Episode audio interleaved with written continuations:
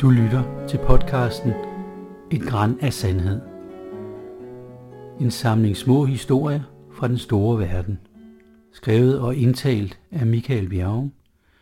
Musikken er spillet af Jan Sommer, som også har klippet og produceret. God fornøjelse.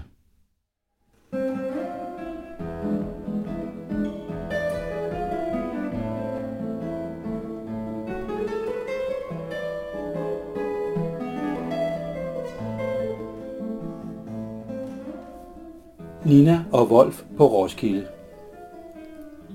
I 1985 er jeg på Roskilde Festival.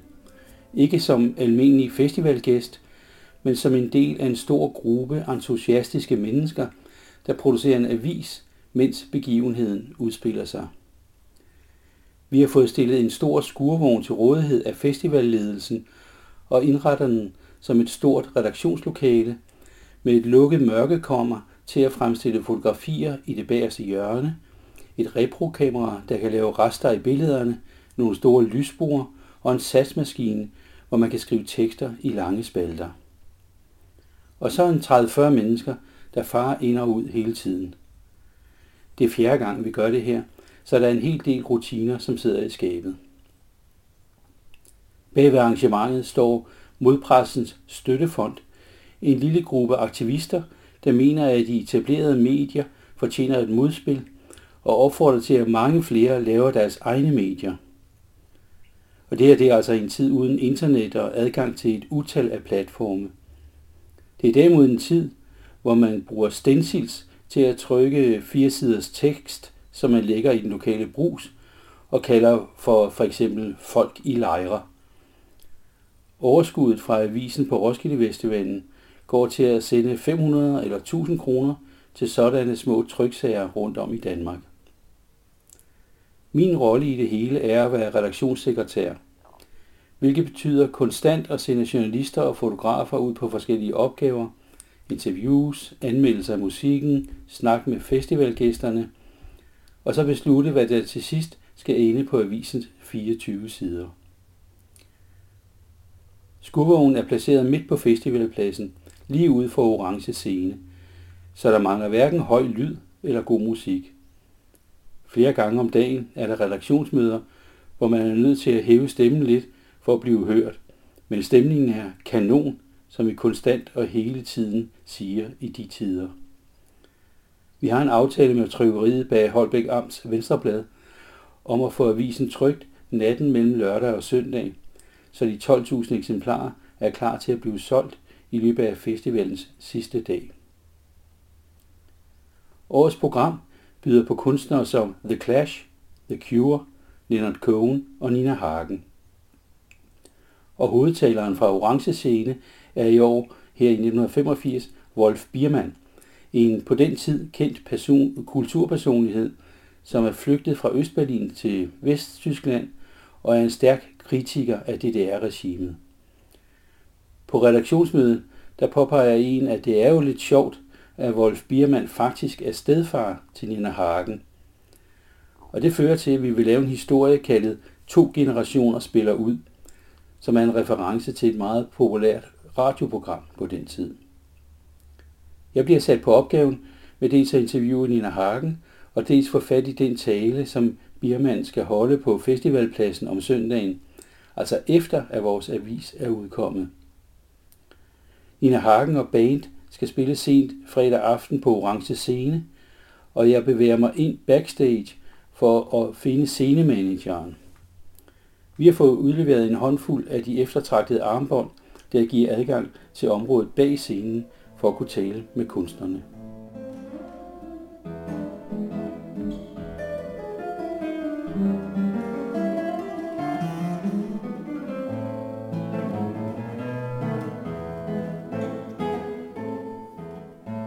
Efter en del palaver frem og tilbage, får jeg oplyst, at Nina Hagen og bandet vil være i rummene bag scenen fra klokken cirka 11 om aftenen. Jeg står parat uden for omklædningsrummet, da de tyske musikere defilerer forbi. Jeg rækker armen i vejret og spørger på engelsk, om jeg lige må stille et par spørgsmål. Nina Hagen med det enorme hår stridende op i luften vender sig smilende om og siger, at det er okay. Efter et par bemærkninger om, at vi alle glæder os til hendes koncert, så spørger jeg, hvordan det er at skulle optræde på samme scene som sin stedfar, Wolf Biermann. Spørgsmålet kommer tydeligvis lidt bag på Nina Hagen, men hun trækker på skuldrene og siger, at de jo ikke engang når at se hinanden. Hun og bandet forlader Roskilde senere samme nat, og Biermann kommer først hertil i løbet af lørdag aften. Men hun har at snakke med ham om Roskilde Festivalen, og at de begge to er på plakaten. Hun spørger ind til, hvilke medier jeg repræsenterer, og jeg fortæller om folk på festival. Noget hun slet ikke var klar over eksisterede, men siger, at det synes hun er en rigtig fed idé. Koncerten med Nina Hagen bliver en triumf for punkdronningen, som hun blev kaldt i de år. Hendes vokale referencer til operatraditionen, sammenholdt med den hissige rytme med referencer til punkbands, falder i publikums smag. Også da hun som sidste nummer spiller Frank Sinatra-hittet My Way, og overraskende afslutter med ekstra nummeret Ballroom Blitz, der oprindeligt var et kæmpe hit med glitterbandet Sweet. Første del af opgaven er løst, og nu må jeg vente til Wolf Biermann ankommer til Roskilde. Jeg får logget ud af scenemanageren, at Wolf Biermann holder møde med Leif Skov fra festivalledelsen kl. 7 lørdag aften, og finder frem til Leif Skov, som indvilliger i, at jeg kan få 10 minutter med Birman, inden at de har møde. Jeg møder manden og forbløffes over hans imponerende valros overskæg. Jeg forklarer, at vores festivalavis gerne vil bringe hans tale, men at vi udkommer 6 timer før han går på scenen øh, søndag eftermiddag. Han klør sig i overskægget og siger, at vi kan få det første udkast til talen, som han faktisk har med i lommen. Jeg tænker, det er lidt af et scoop. Men Leif Skov bryder ind og spørger, om det nu er en god idé at give hele talen væk på forhånd. Ah, der er alligevel ikke nogen, der lytter til indholdet, siger Biermann, og siger så, at han vil tage en kopi, så han kan arbejde videre med teksten. Leif Skov sørger for at få lavet en kopi, og jeg får overragt de seks håndskrevne af fire ark. Glædestrålende kommer jeg tilbage til skurvognen og vifter med originalmanuskriptet, og folk flokkes om teksten. Hvad fanden, det er jo på tysk, er der en, der udbryder. Heldigvis er der en af vores aktivister, Herbert, som er halvt tysk. Vi sender folk ud på pladsen for at hente ham tilbage. Det er efterhånden kritisk med tiden. Vi skal have alle de færdige sider klar ved midnat, og der skal laves layout og opsætning, og de sidste fotos skal gøres reproklare. Herbert indfinder sig og går straks i gang med at oversætte teksten til dansk. I den sidste time før midnat er der vildt hektisk i skurvognen. De sidste detaljer skal på plads, så alle 24 sider er klar til at blive placeret i en trykmaskine i Holbæk. Lige efter midnat kører jeg sammen med to andre til trykkeriet med siderne omhyggeligt pakket ind i bagrummet på varevognen.